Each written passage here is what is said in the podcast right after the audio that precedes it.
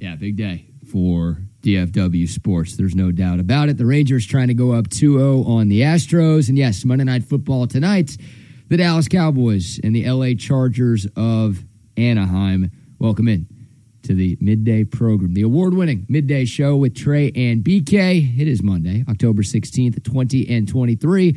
We're with you for the next hour talking plenty of sports. We'll get into the baseball. We'll recap the big college football weekend. Of course, uh, there was no Texas game, but plenty of college football happenings to talk about.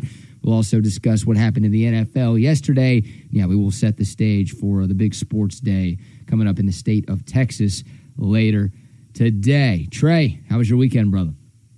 It's pretty good. Yeah, Washington, Oregon lived up to the hype. It was a pretty good weekend, BK.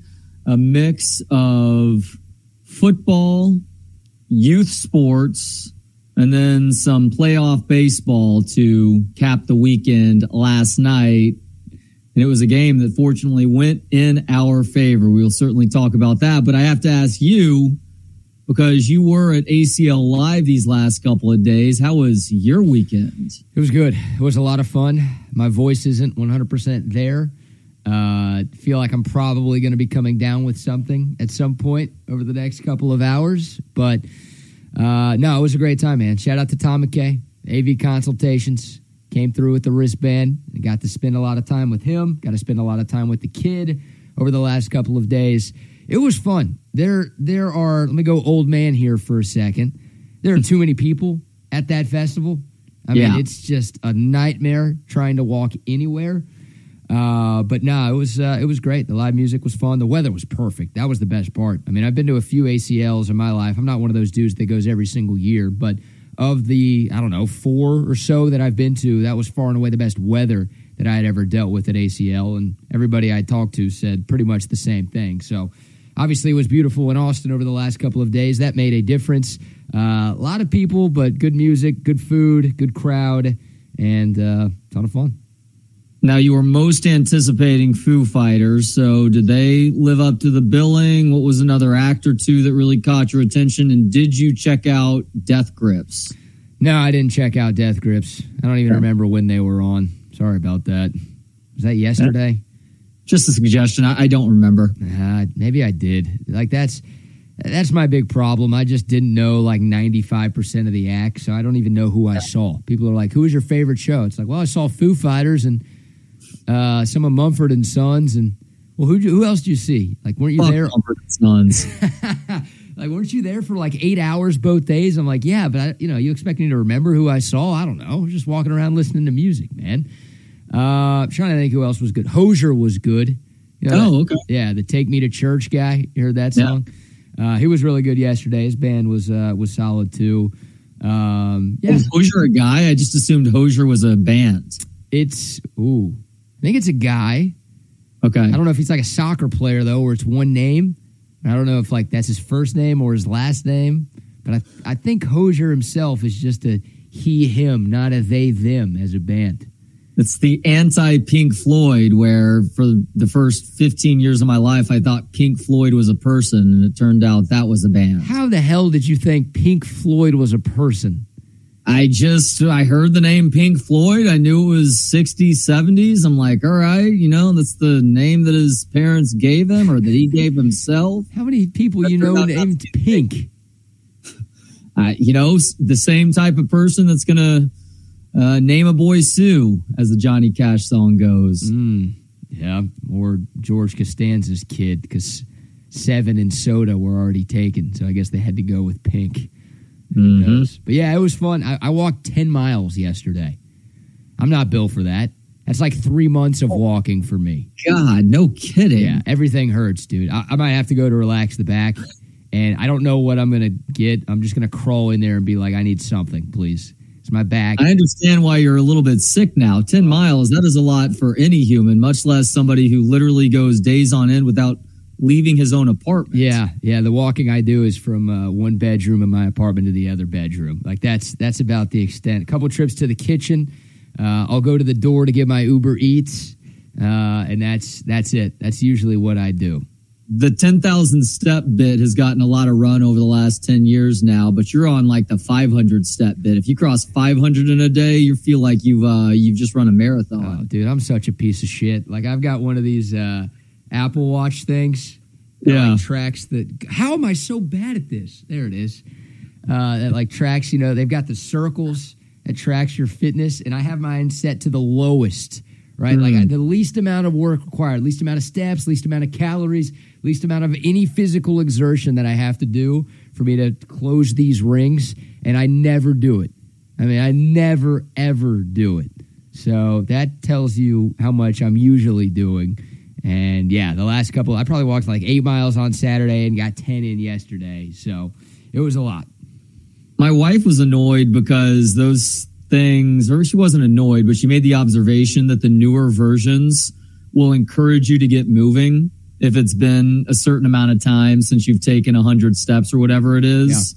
I hope that's a feature that you can turn off because otherwise your watch is just going to be chirping at you nonstop to get moving. It's on do not disturb 24 go. 7. Yeah. No notifications. I keep my phone on sleep. I don't even know what that means. It just doesn't it doesn't go off, which is great. So I have to uh, make an admission about my kids today, BK. Uh-oh. It's not embarrassing necessarily. It's that my kids are apparently really good at soccer. My son had f- two games this weekend and five total goals. He's a little speed demon out there. He's the best defensive player that his team has. He's one of the few kids who understands how to pass, and he's a good goal scorer. And Vivian is also really solid at soccer too. But on Sunday morning, here we go with coffee shop conflict again. Oh no. Maybe start to become a weekly bit. Also, not my fault once again. Okay. But I we'll- go we'll in- judge of that. okay, that's fair. So they have a game on Saturday, and, or they have games on Saturday, and then they have makeup games on Sunday from a few weeks ago when I think it was raining, maybe, or it was too hot or something. And so on Sunday morning, I'm doing the normal Sunday morning grocery store run, grab coffee beforehand, but I go into the same coffee shop where I had the incident with the dog lying in the middle of the floor because some Yahoo thought that the coffee shop was her living room. Well, I go in there today er, on Sunday and typical chit chat, like, Hey, how's it going? Any big plans today? And I'm like, yeah, actually I do have plans. Gonna go, gonna watch a couple of youth soccer games this afternoon. And so I said, my kids are decent. So it's not a complete beating. And the barista looks up at me and she's like, I'm to pretend like I didn't just hear that. And I'm like, didn't just hear what? she's like, that you just basically made fun of the fact that youth soccer is so unwatchable. I said, Oh, well, I guess to each their own. She's like, Yeah, I really love going and watching it. I said, Okay, that's cool in really small doses. But if your kid's the one chasing the butterfly, then it's not a whole lot of fun to go watch week in and week out. My kids are actually decent, so it makes it more fun. And she just like scoffed at me. And I'm like, go get my go get me my cold brew coffee winch. So I just walked walked around the counter. I didn't say that last part. I just walked around the counter and she said nothing to me the rest of the time. It's like, did I say something so bad by saying my kids are decent enough at soccer that it's not a complete beating to go watch these games each and every week? You winch. Come on. You called her a winch, didn't you? I wish. Oh God. If I thought about it in the moment, I might have considered it. I didn't think about it, and so I was just retelling the story to you right now. You female servant, go get me my coffee. You're like Bucky with the manservants on the plane. Um, yeah, I don't know. Does she even have a kid, or is she No. like me in November with the pedo stash, going to watch random youth sporting events? Hmm. I don't know if she's gambling on those, so it's not a one to one comparison necessarily. This is the person that I feel like is dealing with a little bit of arrested development. Like she was telling me a few months back that she's a big, big Sesame Street fan. Like we talked about, I forget if you and I talked about this on the show over the last few weeks. There was a group of people called Disney adults mm. who will, they're, they're adults. They don't have kids, but they spend a lot of money going to Disneyland and Disney World and watching all the movies because they just love it and it takes them back to a place of innocence or it helps them to work through issues that they dealt with in their childhood by getting to experience the magic of Disney World as an adult. She does that, but with Sesame Street. And so it's like, look, everybody has their thing that they still harken back to childhood. For a lot of guys, it's sports. Let's be honest about it. Yeah. But it could be wrestling or it could be sports cards or, you know, pick an activity. Star Wars is another big one. But for an adult to be obsessed with Disney or Sesame Street is a little bit suspect. How old is she? I'd say she's probably in her mid to late 20s. Okay. Yeah, Sesame Street. I mean, there there's some Disney things that are worth liking, but Sesame Street. I mean, that's that's early childhood stuff right there. Like, there's no appeal. Like, I can watch an episode of SpongeBob SquarePants right now and still enjoy it. Like, some of it's nostalgia, but like, I think there's enough like innuendo and Oh, yeah. mature conversation to where it's like, all right, like this is still kind of enjoyable. But Sesame Street is like, that's as that's as youthful as it gets, right? Yeah, and uh, the, the occasional Disney movie has like a dick and balls in the in the clouds that you can see upon fifth viewing or whatever. So they have little things like that that the cartoonists have slipped in there. Sesame Street doesn't have any of that. You're absolutely right. It's like for kids four and under. For her to be obsessed with Sesame Street, and by the way, I say this as somebody who completely understands the plight of the Cookie Monster because we all want our cookie, cookie, cookie, cookie. But to be obsessed with the show on the whole, like Big Bird, that heroin addict Snuffleupagus, Abby Cadabby, the Grouch, Abby Cadabby, the original gay TV uh, gay TV couple, Bert and Ernie. like, you're really still obsessed with that whole world. Dude, that's not nearly as bad as her being obsessed with youth soccer without having a kid. That's the real issue here, dude. Like, even okay, some parents will lie, like they'll support their kids. This is you, like, you- but you'll support your kids regardless of what they do, because that's what being a good parent is, I think. Uh, but like, it's it's okay to pretend to like youth soccer, I guess, if you're a parent, but you can't you can't be liking youth soccer or even pretending to like youth soccer if you don't have any kids or even like a niece or a nephew involved. Like that is that is weird, man. My guess is that she was offended by the my kids are decent, so it's it's not a complete beating because she was probably one of the butterfly chasers when she was a kid. Yeah. You're just sitting in the mud, just picking grass and stuff, chasing the butterflies. Yeah, there's always a few. Yeah, and look, like I, I'm, I don't necessarily have an issue with that as long as it's not my kid. Like if it's my kid, it's a complete waste of time and money. Yeah. So we're gonna find something else to do that keeps them more engaged. I just I have to know for my fantasy team what these kids are looking like this year. So I'll go to that coffee shop and get a scouting report from this wench who apparently is all about your kids' youth soccer league. I would really tone down the whole having fantasies about kids conversation the rest of the way if I were you. That's not what I said. that is not what I said. It's a good spin zone there. I'm on your side on this one. She sucks. you. Youth sports suck. Uh, go kids. Good luck to you. Some youth sports is okay when you're talking about like seven, eight, nine year old kids. It's still a pretty freaking raw version of the sport. Yeah, there's a reason nobody besides parents or siblings who are forced by their parents to go to these games go to these games.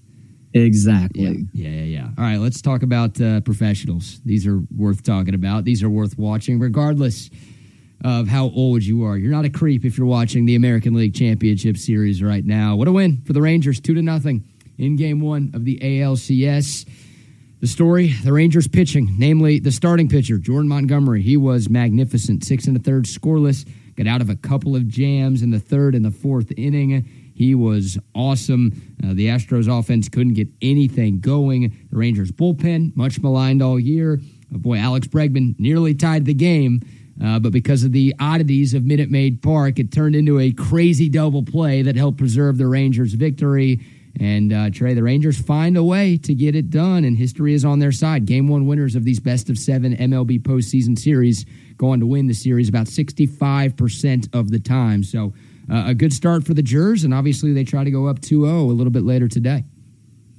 Yeah, huge win indeed, BK, and they did it in a pretty unorthodox way. They uh, they manufactured that first run after Evan Carter, which boy, what a a fortunate find for this roster, calling him up like they did in early September, and just how much he's meant at the plate, and then also in the field too. Speaking of that Bregman play and him getting the ball back in quickly to go along with a bit of a mental mistake by Jose Altuve. Was such a weird play because he was right there on the bag, but by the letter of the law, and I think he would say this as well, he needed to tag the bag again before he ran back to first base. So it was a nice break uh, for the Rangers, and I think it helped uh, Aroldis Chapman to really calm down and, and get through the last out of that inning, thankfully, and then. Uh, great job by Leclerc to shut things down in the ninth, but you know they manufacture that first run and they get the second run from Leody Taveras, and he hit some home runs this year, but he wasn't a huge, huge threat necessarily. For him to send that shot in the right field seats like he did was just an enormous insurance run. And credit to Montgomery and the bullpen, which we talked about this last week. The bullpen ERA wise has been better in the postseason, but as you pointed out, they hadn't been forced to deal with a high leverage situation or that many high leverage situations just yet. They dealt with high leverage situations last night, and the first three guys to come into the game out of that bullpen, well, they uh, they get passing grades. They get better than mm-hmm. passing grades, as a matter of fact, for what they were able to do. Yeah, you look at the box score, and the bullpen went two and two thirds scoreless innings, and they only gave up one walk. Right, that was Josh Sborz walking Jose Altuve to start off the eighth on a borderline pitch. Yes. Yeah. Yep. Which, uh, you know, Altuve got erased on that double play. Yeah, weird play. Uh, base running mistake by Altuve. His feet just got crossed up at second base. It was an unbelievable catch by Evan Carter. But yeah, the box score says it was all good, but man, I still have zero faith in Aroldis Chapman. He got lucky. I did it. Bregman hits that ball 15 feet to the left. It's in the Crawford boxes. We're tied up at two, and the Astros probably find a way to win that game last night. I have no faith in Aroldis Chapman in this series. I just, I, don't either. I just don't because the Astros have owned him over the course of his entire career. And every time Chapman comes into the game, regardless of opponent, it's an adventure. But when he goes up against the Astros, dude, I mean, it just feels like bad things always happen. So even though he technically went one, two, three, I guess he only faced two batters because he got a double play on that Bregman fly out it's like I don't think Astros hitters or Astros fans are now all of a sudden scared when Aroldis Chapman comes into the game. I still feel like, and I feel like this is a Rangers guy, but I know they're hoping they get to see more Aroldis Chapman in this series because they feel great about their chances against him. Yeah, no, I, I, agree with you. As a matter of fact, I would have been okay with uh, Bochy bringing in Leclerc for the last two outs of the eighth inning last night, just because of the, the part of the order that they were at. Yeah. And while I have no confidence or I had no confidence in him getting Bregman out, while it was much less of a pressure, uh, pressure situation with, uh, with the guy that followed, who is the most dangerous hitter in either lineup, maybe with the exception of Kyle Seager, uh, you did not feel good about him facing Yordan Alvarez either. I, I was no. just, just kind of resigned to the fact that he was about to hit a home run and it was going to be a one run game. Now, fortunately, that didn't happen. And uh, credit to uh, the the Rangers' game plan with Alvarez last night because Montgomery got him to strike out in a huge moment in that game early on. I think you mentioned it in the uh, the third and fourth. Uh, one of which was bases loaded, the other where there were guys on for Yordan Alvarez. Uh, but their game plan was great, and hopefully that continues today with uh, a guy who is arguably the best Rangers starter in the postseason right now, that being Nathan Eovaldi. Yeah, Yordan 0 for 4 with three strikeouts last night. And it's weird. Like Jose Altuve, I feel like is 30 for 20 lifetime against Aroldis Chapman. Does that make sense? Well, it kind of does if you've watched those two guys yeah. go up against each other. Aroldis Chapman going into that at bat in the eighth, 0 for 4 with four strikeouts. That was the first time he'd ever put the ball in play against Chapman, but it was a weak ground out to first. So that's weird. Like the one dude on that Astros lineup that uh, Chapman has had success against is, yeah, their best hitter in uh, in uh, Yordan Alvarez. So still much better to face that dude with nobody on, so he can't be the tying run. But yeah, he uh, good inning and, and good game, good win by the Rangers. The Astros offense held to just five hits, all singles, only three ABs with runners in scoring position for the Stros yesterday. Game two today, 337 afternoon game. It's Framber Valdez for the Astros. It is the aforementioned Nathan Eovaldi for the Rangers. And look, the Rangers have to feel pretty good. Like the Rangers number two beat the Astros number one. Now the Rangers have their number one going against the Astros number two. And as good as Framber's been over the course of his career, he struggled as of late. His last three starts going back to the regular season have not been good. Uh, he was the pitcher who got hit around by the Twins in the only game the Astros lost in the ALDS. He got hit around. He didn't get out of the fifth inning in that loss to Minnesota uh, Framber, as great as he's been in the playoffs, too, just it's it's been a little bit of a struggle. And like you said, Nathan Eovaldi has been lights out in his two postseason starts.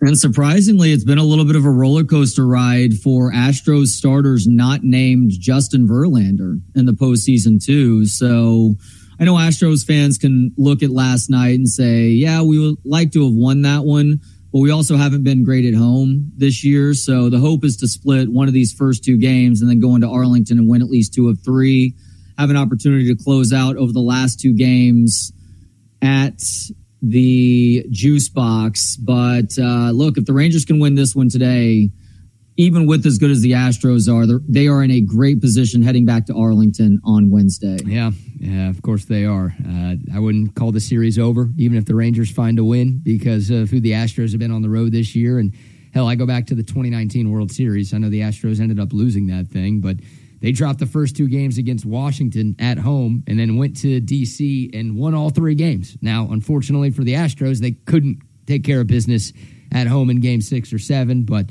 uh, yeah, look, I, I, obviously the Rangers want to get this one. They want to be up 2 0. Astros want to split this thing 1 1. That goes without saying. But uh, regardless of what happens today, I don't think this series is over by any stretch. But we'll see what Framber we get. I mean, Framber, five career ALCS starts. He's 3 and 1 with a 1.8 ERA. So he's he's been money in this round over the course of his career. But uh, as Ike says, yeah, Framber's mental state is key. I mean, if he gets rattled early, sometimes the wheels can fall off for him. So he's had a bunch of success in the Rangers uh, against the Rangers, and the Astros are going to need him to be an ace. Like this dude has been an ace. I know JV gets a lot of the pomp and a lot of the fanfare, and how can he not? He's a future Hall of Famer. He's one of the best pitchers in the history of the game. But Framber really has been like a one A to JV over the last couple of years. The Astros need him to be that guy today to get uh, back on track and to find a win. Yeah, and um, just thinking about last night's game, BK, and, and Framber's mental state, like the the Rangers lineup is so good at frustrating pitchers because they really work counts so well, which is crazy to think about because as they talked about on the broadcast last night and has been mentioned all year long, the Rangers are such a heavy first pitch swinging team. Oftentimes, when you get a team like that, they don't go deep into counts, but pretty much everybody in this Rangers lineup, maybe with the exception of Garcia at times, works counts really well, and that uh, that makes it that much tougher on pitchers. And you know that more pitches come postseason time are in that high pressure situation, which theoretically is putting more stress on the arm with each and every pitch. Yeah, a couple of uh, updates. Ken Rosenthal of the Athletic, and Fox reports that Jordan Alvarez is dealing with a virus, upset stomach, headaches. Apparently, he was not a part of the pregame intros last night. Mm. You know, hmm. they do at the start of every series where they introduce every single player on both teams. Apparently, he wasn't there for that. Maybe that explains the uh, 0 for 4 with three strikeout performance that uh, he put on display. Look, great players learn to battle through adversity. Michael Jordan didn't let the Hershey squirt stop him from that incredible game against the Utah Jazz in, in game whatever of the 90 ish, 94 ish finals, 97 ish finals. But uh, maybe Jordan and the uh, the Hershey squirts that he's dealing with is uh, keeping him less focused at the plate. And if so, I'm okay with that. Uh, are you saying that Yordan Alvarez was up till 4 a.m. drinking and gambling last night. Is that the accusation, uh, accusations you're making right now? I thought the conspiracy theory with MJ's flu game is that uh, some Utah Goombas brought him his pizza yeah. late night, and there was something on that pizza that led to the digestive slash food poisoning issue. That's the conspiracy theory. They talked about that in the uh, Last Dance docu series. Yeah came out during COVID, but I just think it was Jordan being hungover from staying up too late and gambling a bunch the night before. You, th- you think he went to uh, some Salt Lake City Little League games and was getting drunk and gambling on the kids at the plate? Uh, no. But if he did that at some point in his life, that would not surprise me at all. Especially when he was rocking the stash that he had during uh, those Fruit of the Loom or Hanes commercials, whatever that deal was. The Hitler stash. I, I, keep thinking about our prospective World Series bet. I really hope you're in on that one. No, uh, not in on that one. In on most other bets, but can't do that oh. one. Not with the current oh. climate. Oh yeah. Not with yeah. now with any climate, actually. Well, come on. Chaplin stash? Hey, yeah, that's what it's known as. Um, bad news or interesting news if you're a Rangers fan. The Mm-hmm. lineups are out for game two. Oh, okay. Evan Carter is not in the Rangers lineup today. He's not hurt. He's not sick. He's not dealing with Hershey squirts, as you like to call them. Hmm. Uh, but Bruce Bochy has left Evan Carter on the bench to start this game. Carter is a left-handed hitter. He has struggled against left-handed pitching. Of course, Framber's a lefty. So it's Robbie Grossman who gets the start in left field for the Rangers today. Now, the word is as soon as Framber is taken out of the game, Evan Carter will insert the game. But look, I trust Boch. He's got three more World Series than I'll ever have, and he's a Hall of Fame manager with more than 2,000 wins. He's a freaking monster, and this is his time of the year. But I just don't know after what Evan Carter did last night, both at the plate, but more so with the glove. I mean, two incredible catches, including that huge play in the eighth inning that we talked about. I don't know how you leave that guy in the dugout for this game tonight or today. Evan Carter gave a ton of credit to Robbie Grossman for helping him understand how to play defensively in left field after last night's game. Perhaps this is a bit of a nod to that. I'm not crazy about this move, though, BK. Evan Carter has been a catalyst for this team at the plate and in the field all throughout the postseason. And I want to see him in the lineup, even if he has struggled against lefties. He's the type of talent that you still give that opportunity to because guys like this tend to rise to the moment. I agree. He doesn't look like a rookie. I know the announcers have been saying that, and if you're an Astros fan, you were probably tired of hearing Joe and John say that last night. But this dude has been cool, calm, and collected all season long, and yeah, I just he, he's got to be in the lineup, man. A, little bit of a nitpick with regards to the regular playoff broadcast, I guess, because I haven't tuned into a ton of playoff, playoff baseball even this year, and I'm assuming this is something that's been going on for a few years now. Ken Rosenthal and anybody else who is uh, part of the field reporting team, they have entirely too much access to the dugout during games. Like it's one thing if you're asking a manager to throw on a headset to answer a question or two between innings, but they're literally interviewing these guys microphone in hand. They're interviewing players Yeah. during the game itself. Like Jonah Heim had to answer like one or two questions in the middle of last night's game. It was about Jordan Montgomery, maybe, but it's like, can we please draw a line where you're not asking questions of the players mid game? You don't like ask that?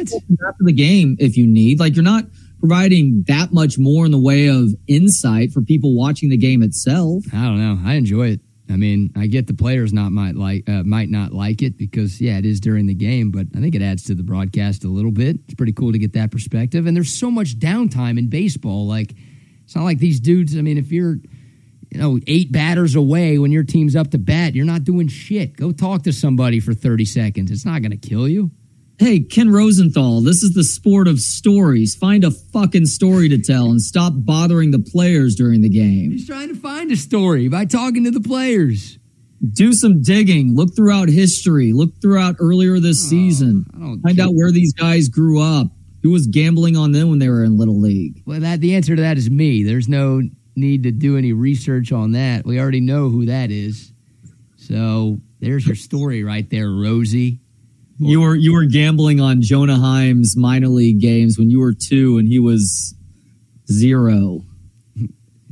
Wait, he may actually be older than you now, so I don't know. I, I'll yeah, just- I, I'm, I'm not sure where you were going with there, but yeah, I don't know. I, I'm cool with those uh, those in-game interviews, but I'm sure the players are like, "Why am I doing this in the middle of a playoff game? Do I have to do this?" So I don't know. All right, Rangers Astros game two, 3:37 first pitch. We'll see if the Stros can even up the score. Obviously, the Rangers hoping for that 2-0 lead as things will shift back to Arlington for the next three games starting on Wednesday before we shift gears and get into some football convo, how about a word from our buddy Tom McKay and the crew at AV Consultations?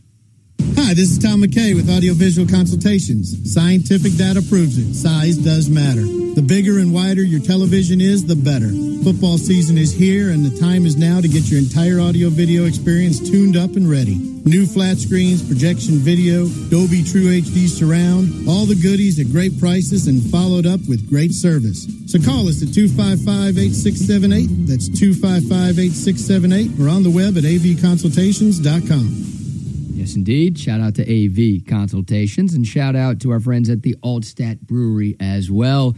Weather's cooling down. If you're looking for something to do on an upcoming weekend here in Central Texas, how about a trip to the Altstadt Brewery in Fredericksburg, right in the heart of the beautiful Central Texas Hill Country? Easy trek from Austin, but hey, if you're in H Town or Dallas, it's not that far from you either. And I'm telling you, it is worth the trip. It is the perfect day trip for the beer drinkers in your life. So much to do out there place is massive. There's an outdoor beer garden. There's a uh, German style restaurant. Of course, you get to try many samples of the great Altstadt beer. There's a wedding venue. They've got live music going on every weekend. I'm telling you, it's uh, a great place to go if you want to have a good time in Central Texas. And hey, for Monday, baseball, football, a lot going on on TV. You need a great beer to accompany your sports watching. Make that Altstadt beer. It is the official beer of BK. It should be the official beer of you as well. It's Altstadt beer. No impurities, no regrets. Trey, we'll start with the kids before we go to the NFL. Uh, Saturday, no Longhorn game, of course, but uh, I guess we'll start with the top 10 matchup Oregon and Washington. You teased it a little bit earlier. That game lived up to the hype. It came down to the final second. Oregon missing a game tying field goal that would have forced overtime at the buzzer.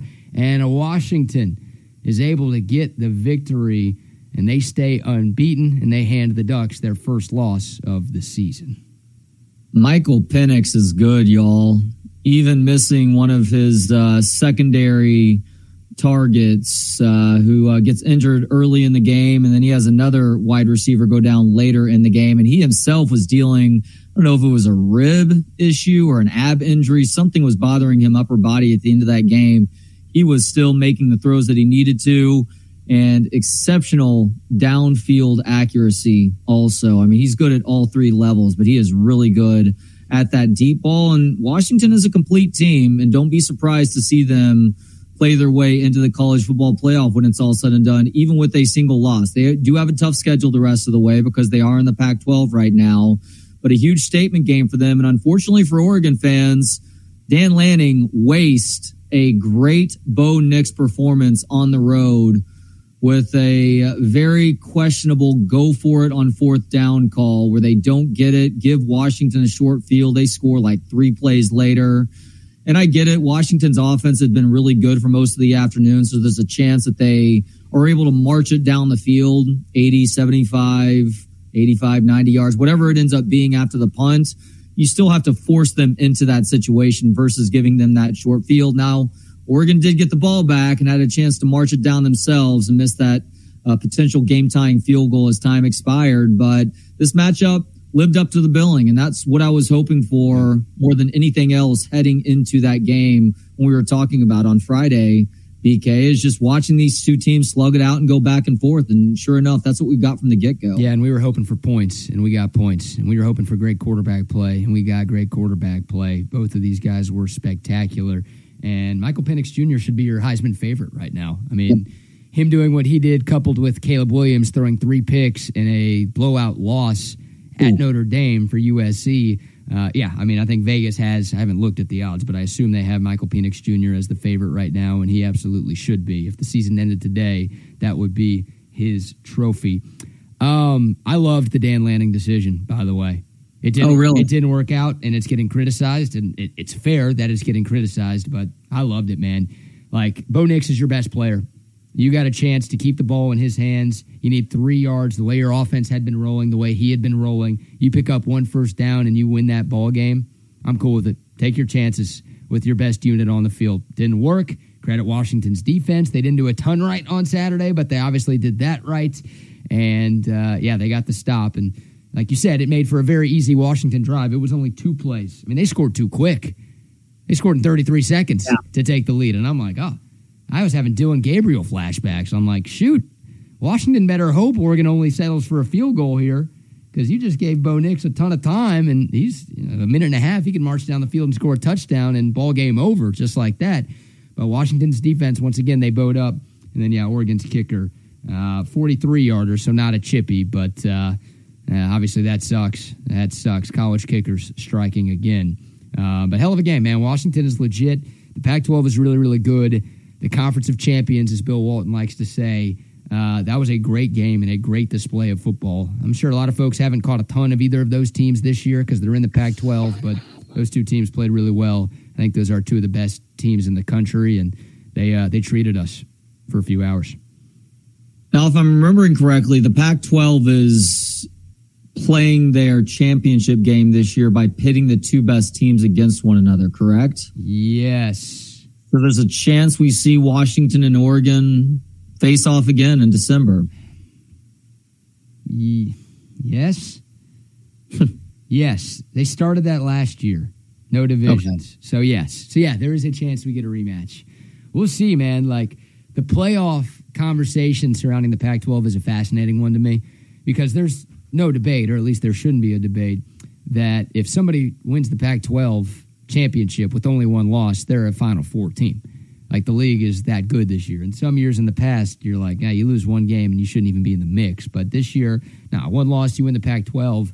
Washington, Oregon, USC, whoever it is, uh, that should be good enough to get you into the CFP. I just, I just wonder if this conference is going to cannibalize itself so bad to where no one's going to get through here with just one loss. I know you said last week the winner of this game you thought was going to be a playoff team. I assume you're sticking to your guns on that one uh, with Washington now, but I just, I mean, I'm looking at their remaining schedule and they've got, you know, they got Utah they've got to play. They've got Washington State they've got to play. I think they've got Oregon State they've got to play. Like it's just ranked team after ranked team after ranked team. So it it would be impressive for Washington if they're able to run through this, uh, and plus a potential rematch with Oregon. If they're able to run through this with uh, just one loss or maybe with no losses, then yeah, they are worthy of a Final Four spot, and hell, they might be worry, uh, worthy of a higher seed than where they're at right now.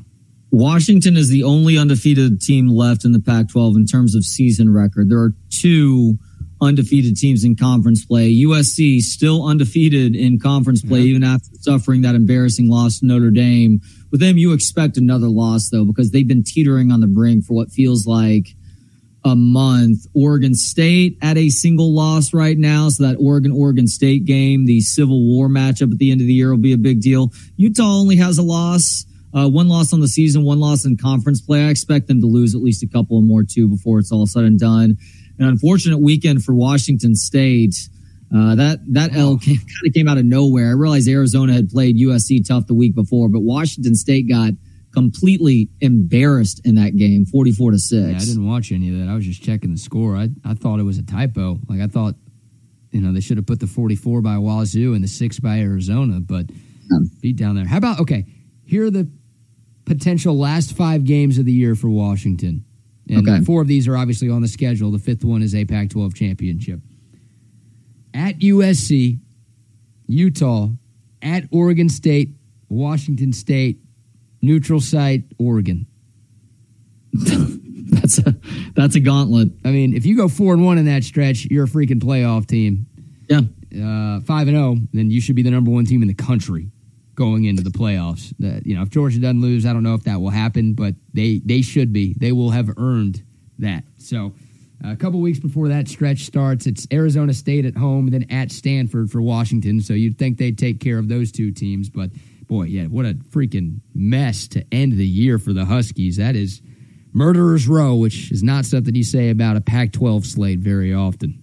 So the AP voters haven't been afraid to really jump a team up if they uh, get a tough, hard fought win against another top ranked opponent during this season. But Washington only jumps up to five. Like I would have had no issues with them jumping into the top four Maybe you bump Florida State down a spot, or you could even put them above Ohio State, even though Ohio State uh, did end up looking good this weekend too. But ultimately, it's not that big of a deal, I guess. If Washington yeah. continues to take care of business, they will ultimately find themselves in the top four. That's it. That's it. I mean, you know, at least one of those top four teams is going to lose because you know they play each other, Ohio State and Michigan, at the end of the season. So yeah, UW takes care of its business. Once again, they can afford a loss if they win the Pac-12. They can uh, be fine, still make it to the playoff. But man, that's a it's a good Washington team, and that was a hell of a game on Saturday. Uh, other games of note in college football: the Aggies lose to Tennessee. Special teams for the second week in a row, doing them in. Last week it was a blocked punt, or excuse me, a blocked field goal that uh, was brutal for A and M and led to an Alabama score. And then this week it was a return touchdown that was the game-winning touchdown for Tennessee. So Jimbo Fisher now four and three on the season. He needs more time though, Trey. Let him get his players in there. It's only year six. Yeah, there was a great stat floating around this weekend that I retweeted. Give me just a second here while I look this one up because this uh, tells you everything you need to know if you're an A&M fan. Jimbo Fisher is 43 and 24 at Texas A&M. Kevin Sumlin was 45 and 22 at this point. Jimbo's average recruiting class rank over the last five years is 6.8. Sumlin's last five averaged 11.2. Yikes. So better talent, worse record. Yeah, the NIL has obviously helped A and M a lot. They brought sure. in that historically great class a couple years ago, but the development, unfortunately, us Texas fans know that word way, way too well. Uh, the development just hasn't been there. So, uh, yeah, I think A&M fans are ready to move on. I hope the Aggies find a couple of wins this season and run it back with Jimbo for hell another few years. Let him finish out that contract. Why not, man? I was telling Bucky this morning, you gave him that contract. Be men. Be men of your word, A&M, okay? All the boosters, spend your money, donate it to charity. Take care of your families. Don't be paying some other rich guy's buyout. You don't need to do that. Be better, be smarter with your money, and uh, let Jimbo Fisher stay there for the duration of that contract. Yeah? Yeah, either that or dig through the couch cushions to try and f- scrape together the full buyout amount because you very foolishly decided to extend him for another couple of years two years ago when he made it to a New Year's Six game, and now you're on the hook for that much more money. Ugh. You had to jump the gun there. You couldn't let another season or two play out before you give him a, another extension. Nobody else is going to hire Jimbo away from A&M at that point. What levers did he use against you that you actually felt inclined to follow through with an extension of what was already looked at as an extremely bad deal, not just by people away from College Station, by your own fan base too? The COVID year, man. A&M wasn't the only school that fell victim to a COVID year right? I think Mel Tucker at Michigan State got his huge extension because the Spartans had a really good year that year. Indiana, Tom Allen, they had a great season in 2020. They gave that dude a huge extension, and now Indiana freaking sucks. Like it was dumb. You're right. There's no way around it. A&M didn't need to do it, uh, and they did it. And yeah, it made the buyout a, a lot more, and that contract is fully guaranteed. So they've got the money. They'll find it. I just I hope they don't because I want to go up against Jimbo Fisher the next couple of years when we make the move to the SEC. Meanwhile, the COVID year for the Texas Longhorns meant pursuing Urban Meyer mm. and ultimately firing Tom Herman and bringing Steve Sarkisian aboard. So I guess that move has worked out pretty well for us up to this point. Yeah, so far so good on that front. Notre Dame over USC. We mentioned that. Any any thoughts? I mean, forty-eight to twenty. Like USC's defense, we've known how bad that they are, but special teams was a disaster. Caleb Williams threw three picks. How is USC's offensive line so bad? That that is what I don't get. Like Caleb Williams had his first bad game, and he's really been carrying SC this year. Like if he had played like he had played on Saturday, then USC would have three or four losses right now. He's been a one man show for the Trojans to this point. But that oh that guy's running for his life on every play. Like how yeah. how does that happen at USC? The fact that Notre Dame scored 48 points in this game and you look at their offensive stats, like their offensive numbers were fairly pedestrian. Hartman was okay. Estime, who was one of the best running backs yardage wise this year, he didn't even crack 100, but they didn't need to though, because as you mentioned, Caleb Williams turns the ball over three times. It gives the Notre Dame offense some short fields. There was also a defensive touchdown too, if I'm remembering correctly, and made easy work of USC. And this, like I said, this has been something that has felt like it's been coming for a month now. Yeah. And all it took was Caleb Williams not playing to a Heisman level for things to come crashing down. And that's exactly what happened. He had been having to do things almost entirely on his own for the last couple of weeks, certainly without any defensive help, but even offensively, it felt like he wasn't getting enough from his receivers or running backs. I didn't really even notice the offensive line issues, but if he's having to run for his life on top of not knowing who can, he can actually trust to throw the football to down the field, then that's a problem. And it likely means we see this USC team lose at least a couple more games before the season's over with. Yeah, go back and watch if you didn't see the O line issues because they are uh, they are prevalent. Five turnovers for USC, and like you said, Notre Dame had 251 yards of total offense, and they yeah. scored 48. Usually, if you get 250, you're scoring like 14. They had 48 because of the short fields and the special team stuff. I mean, Texas, Texas against Oklahoma scored what 30. They had 550 yards of total offense. Notre Dame had 250. It scored 48.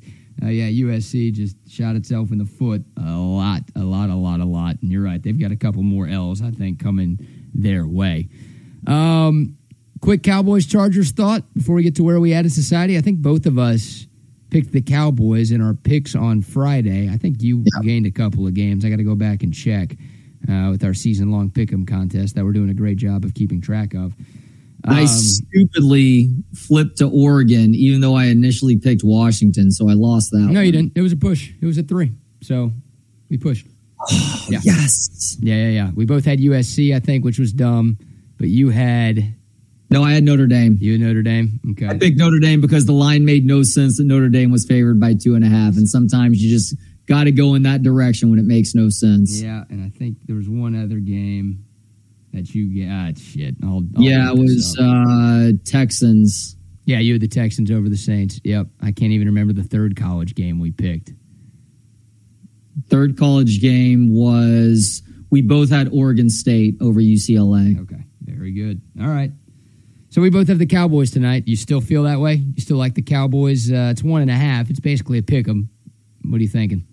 That's more more of an anti Brandon Staley thing. But yeah, I think the Cowboys are going to win this game. Yeah. I do. Nine and one, coming off of a loss since 2021. So uh, last week couldn't have looked worse. And then the fact that the Niners lost to the Browns and PJ Walker yesterday mm-hmm. made the Cowboys loss to the Niners look even worse than it already did.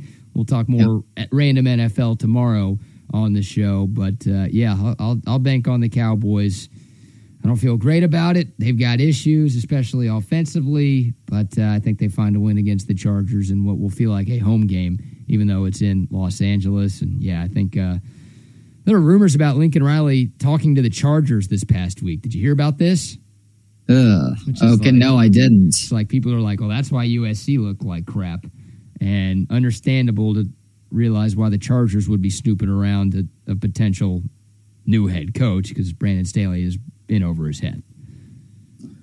He definitely is that, and that's been evident since year one. And if you're a Chargers fan, there are still a few out there. I actually have a friend who's a Chargers fan, but he's also a San Diego native too. Mm.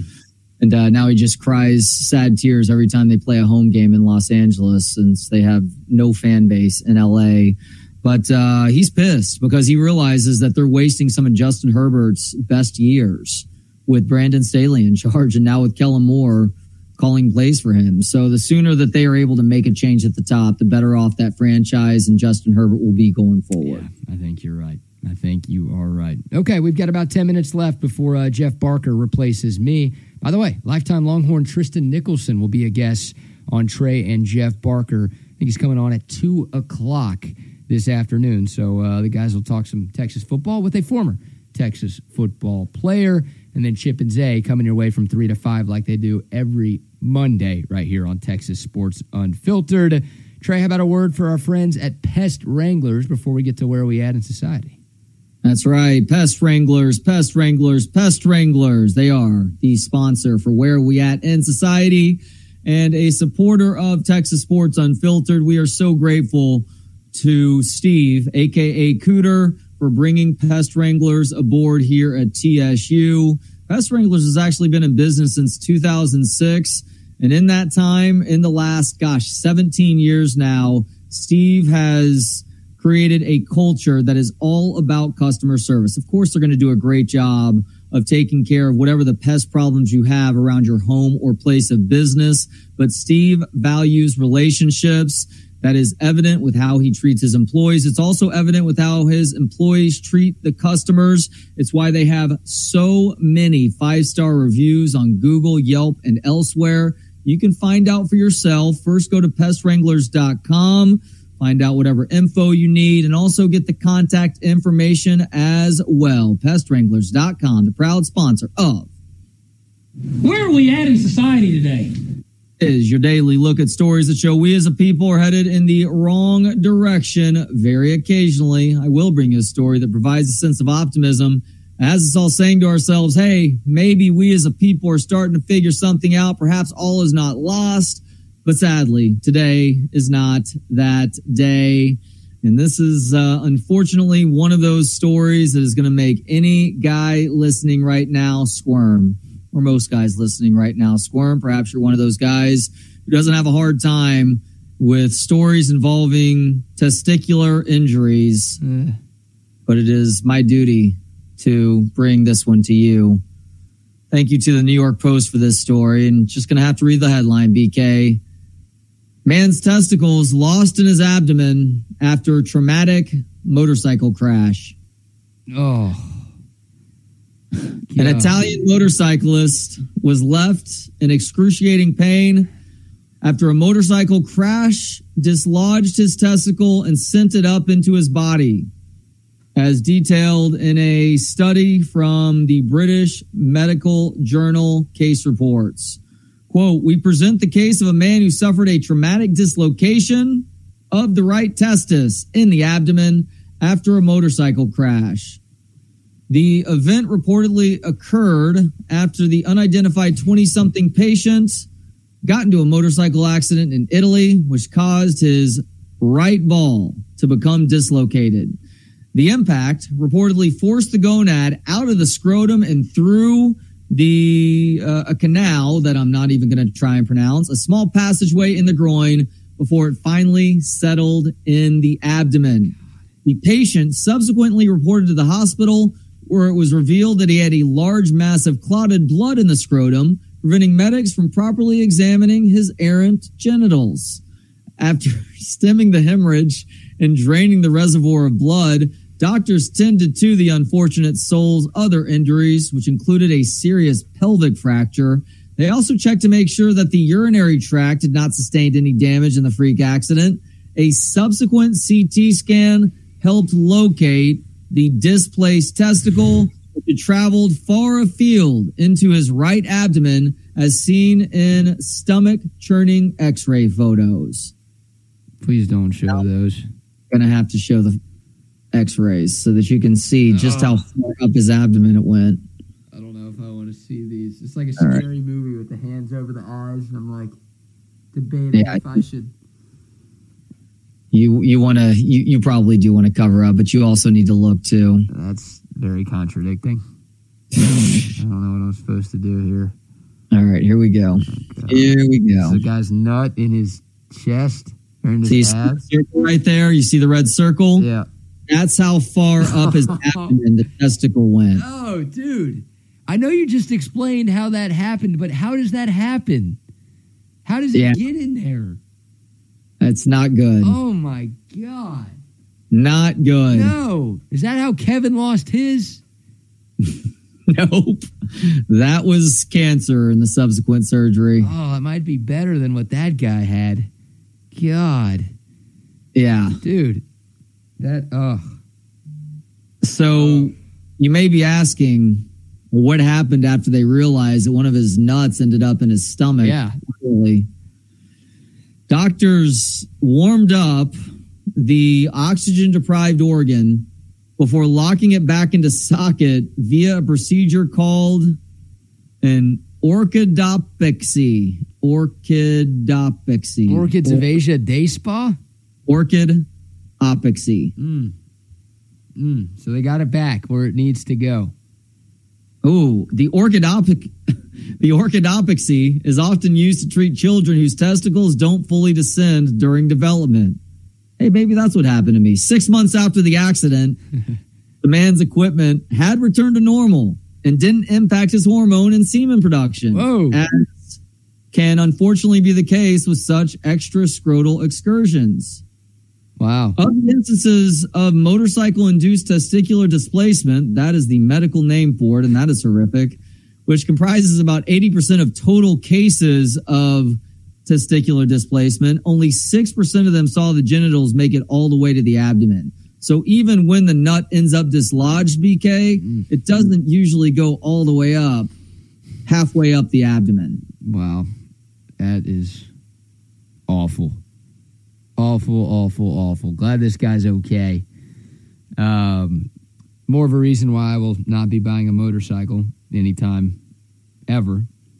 Because you had a dream at one point to own a motorcycle, didn't you? Yeah, got my motorcycle license and everything. Then I got into uh, a pretty bad car wreck back in 2017. And You did? Yeah, yeah, yeah, yeah. You remember this one? Oh yeah. Yeah. Yeah. Yeah, yeah, yeah. It was one of those like if I was on a bike, I'd be dead.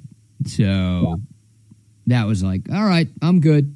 Like I was saving up for a motorcycle, I got my license, I was ready to roll, and then I was like, nah, nah, nah, nah. I'm uh, I'm going to avoid this. But I think death would be better than what this guy had to deal with. Just the testy shooting up into the system. Yeah, I've heard of I've heard of the ruptured testicle before. As we j- bring Jeff Barker on, I've heard of the rupture, ruptured testicle before. Yeah. I've heard of the twisted testicle before, but not the dislocated testicle that ends up in your guts. No. I think Manu Ginobili had the torsion at some point in his playing career. But I, I knew a guy in high school. He, he was playing baseball. He was like a middle infielder, I want to say, and he suffered the twisted testicle bit, knocked him out for the season. that's it. Well, I'm there's probably some other issues too. as much as I care, we lost one of the God. middle infielders for the year. Every week, fellas. Every week is just some. I, I I could never even guess. Never in my life. You could give me a million guesses, and I could never guess what you guys are going to be talking about whenever I come on. Uh, you planning Amazing. on having any kids, Jeff? Any more kids? I, I am. I am. So whatever. I missed the first part of that, but whatever this man did, I need to make sure I do not do. He got into a motorcycle ac- accident, Jeff, that uh, wrecked his midsection so bad he had testicular displacement that pushed his right testy from its normal spot all the way up into his abdomen. Oh my gosh! I'll show you the picture again. No, please don't. we, don't need this.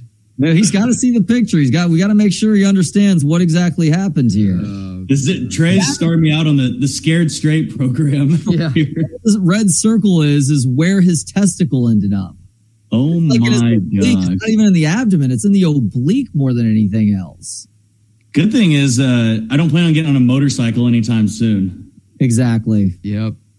God bless it, dude. I would I would love to one day, like like maybe when I have a you know disposable income, I'm retired or whatever. I'd love to have like a bike that I just like cruise around. Uh, you know, I don't know, like a nice ride through the hill country, maybe something like that. There you go.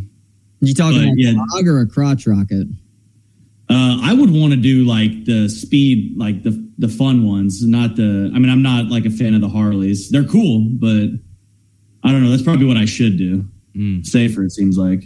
As safe as a motorcycle could be, I guess. Yeah. And what was the surgery Trey? If you're that the guy had to get, it's the same as if your balls don't drop when you're going through puberty. like, like your voice cracked right well, I'm asking, orchid, asking for a friend. an orchid. BK's just doing that on purpose. Yeah. It is. It's a very well played bit by him. It's an orchidopexy, and it's Yes. usually used to treat children whose testicles don't fully descend during development. Mm. Orchidopexy. There you go. The more you know. Yeah, it's for a friend, not for me. We're good on that deal. All right, fellas. Excited to listen today. Y'all have a great show. Thanks, BK. Good BKC. job.